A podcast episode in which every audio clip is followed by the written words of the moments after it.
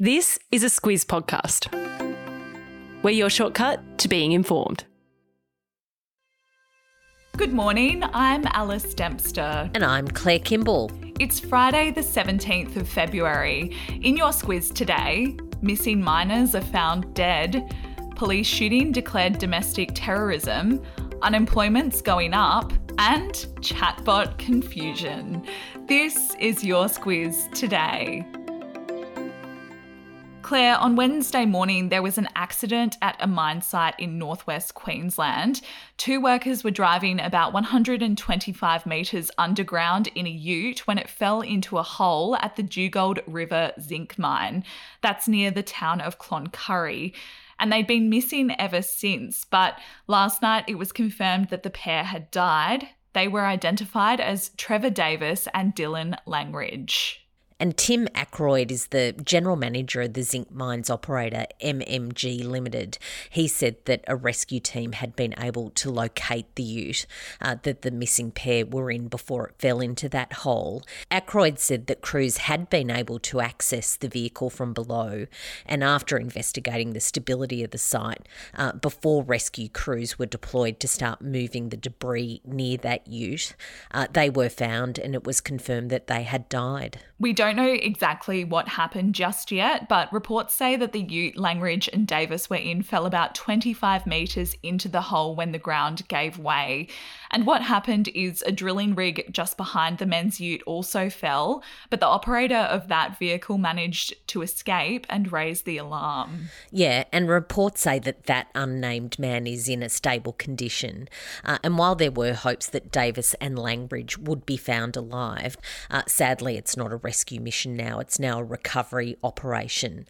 Uh, and just on that pair, they were contracted fly in, fly out workers. They were working for a company called Perenti. Uh, their employer said that it's a devastating outcome and that both of them should have come home from work safely on Wednesday. Work has been stopped at the mine ever since, and inspectors from mining safety regulator Resources Safety Queensland have been on site. Every year, around 30 workers die in mining operations around Australia, and we'll no doubt learn more in the coming days about what caused this collapse. Claire, the deadly siege that led to the murders of Queensland constables Rachel McCrow and Matthew Arnold, as well as Wieambilla local Alan Dare in December last year, has been deemed a religiously motivated terrorist attack by investigators. Yeah, what Queensland Police Deputy Commissioner Tracy Linford yesterday said is that Nathaniel Gareth and Stacey Train had developed this Christian extremist and anti government belief system. Uh, what they believed is that there would be an end of days before Christ would bring peace to earth. Uh, she said that there didn't appear to be any sort of defining catalyst event, uh, but the pandemic and other global events were factors. It's believed that the trains acted alone, but Linford said a similar ideology was behind the 1993 Waco massacre in the US, and police are working with the FBI to better understand the train's actions. The coroner will make their final determinations on the motivation for the attack soon. Australia's unemployment rate has gone up for the second consecutive month, Claire. This time it went from 3.5% to 3.7% in January, and that equates to about 11,500 people becoming jobless. Alice, it's been a massive week for economics and for economic mm. data. We've been mm-hmm. talking about it all week, but on this number, it really went against expectations. There were economists who were predicting that the rate would stay steady on last month. But what the Australian Bureau of Stats say is that it's largely driven by seasonal fluctuations, people switching jobs uh, as they come into January. Uh, Treasurer Jim Chalmers says that it's an obvious consequence of the slowing global economy. Uh, in its recent official statement, the Reserve Bank said that it does expect unemployment to rise over this year, uh, particularly as interest rates continue to go up, and that has the effect of putting a brake on the economy. Yeah, like we mentioned yesterday, that's something that RBA Governor Philip Lowe is likely to be grilled on today. He's going in to front the House of Representatives Economic Committee meeting this morning at Parliament House in Canberra. The entertainment industry is mourning the loss of US actor and 1960s pinup girl Raquel Welch. Her manager confirmed yesterday that the 82 year old had died after a brief illness, Claire. Yeah, so her parents were Bolivian on her father's side. Her mother was American. Uh, she ditched her very Bolivian surname to adopt her husband's name, uh, they say to avoid any sort of typecasting of a South American. So she had a really successful and big career 70 films, lots of TV credits to her name.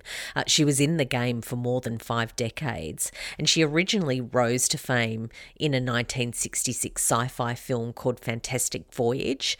Uh, she really, though, took off when she was a very scantily clad cave woman from a film called One Million Years BC. It's really hard to overstate exactly how massive she was. She was an absolute superstar of that period. Uh, very good looking. She was often dismissed uh, for her looks, and she talked quite a bit about that. Uh, but she did win a Golden Globe for her performance in The Three Musketeers. That was in the 70s. She also acted on Broadway and was a hit. And younger people might have recognised Welch from some of the projects she was part of in her later years. She had guest appearances on The Muppet Show, Seinfeld, Sabrina the Teenage Witch, and Legally Blonde. Yesterday, Reese Witherspoon led the tributes. She called Welch glamorous beyond belief. It's been pretty hard to escape news of the new artificial intelligence chatbots that have been released this year, Claire.